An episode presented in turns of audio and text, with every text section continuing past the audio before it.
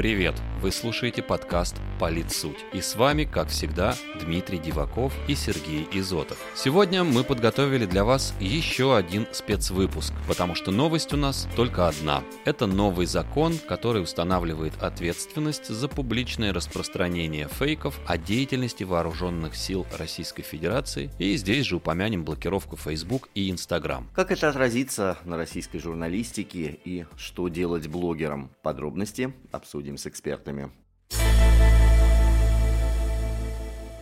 4 марта президент России Владимир Путин подписал два федеральных закона, по которым в стране вводится уголовная и административная ответственность за публичное распространение под видом достоверных сообщений заведомо ложной информации, содержащей данные об использовании вооруженных сил Российской Федерации, а также публичные действия, направленные на дискредитацию использования вооруженных сил Российской Федерации. Максимальное наказание по новым статьям может составить 15 15 лет лишения свободы. На прошлой неделе «Единая Россия» выступила с инициативой расширить закон о наказании за фейки об армии и дискредитацию вооруженных сил на все российские госорганы, действующие за рубежом. На этом фоне ряд СМИ прекратил свое вещание на территории России, а некоторые другие издания приняли решение прекратить освещение событий на Украине.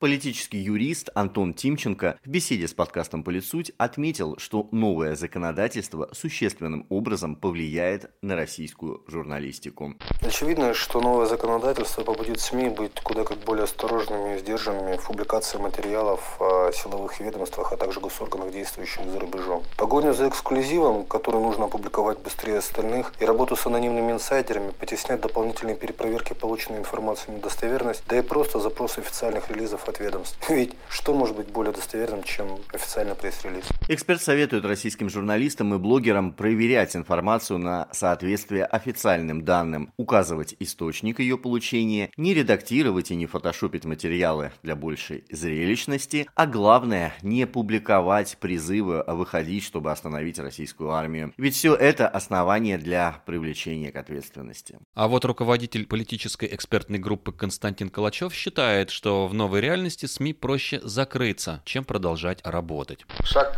вправо, шаг влево считается побегом. Вот она новая реальность. Те, кто работает в логике мирного времени, тот неизбежно окажется под давлением. Войны нет, но есть требования военной цензуры. Но социальные медиа в интернете чуть легче, но просто потому, что их могут не заметить, не отмониторить, не дотянуться. Но это все пока. Политехнолог Алена Август в разговоре с подкастом «Политсуть» заметила, что в России журналистикой давно все не очень хорошо. У нас давно давно стала исчезать, буквально таять та журналистика, которая была раньше. Вдумчивые статьи, четкий факт-чекинг, а не эмоциональное нечто, которое выражает лишь какую-то сверхзбудораженную позицию автора, не всегда подкрепленную фактами. Эксперт привела аналогию со штормом, в котором проверяется команда корабля. По ее мнению, именно это даст возможность, чтобы в журналистике осталось и появилось больше профессионалов. Мне кажется, есть надежда на улучшение качества журналистики и что схлынет, да простят коллеги, некоторая пена, которая есть.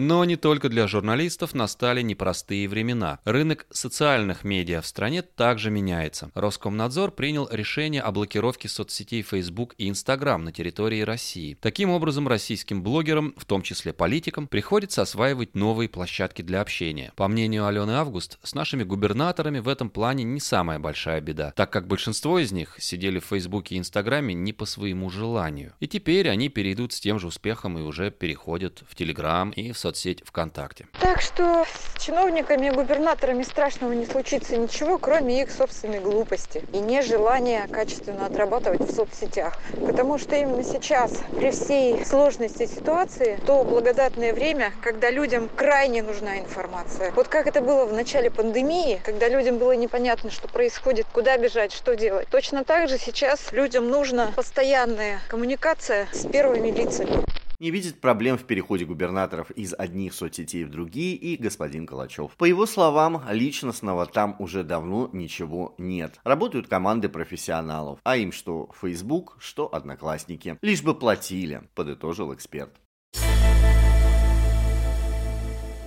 Уже во время монтажа этого эпизода подкаста СМИ сообщили о решении Тверского суда Москвы признать компанию Мета экстремистской организацией и запретить использование принадлежащих ей соцсетей Facebook и Instagram в России. При этом в суде представитель Генпрокуратуры РФ уточнил, что использование гражданами этих соцсетей не должно рассматриваться как участие в экстремистской деятельности, и запрет также не коснется мессенджера WhatsApp. Напомним, что при текстовом упоминании мета и ее продуктов в публичных источниках будет необходимо указывать, что это экстремистская организация.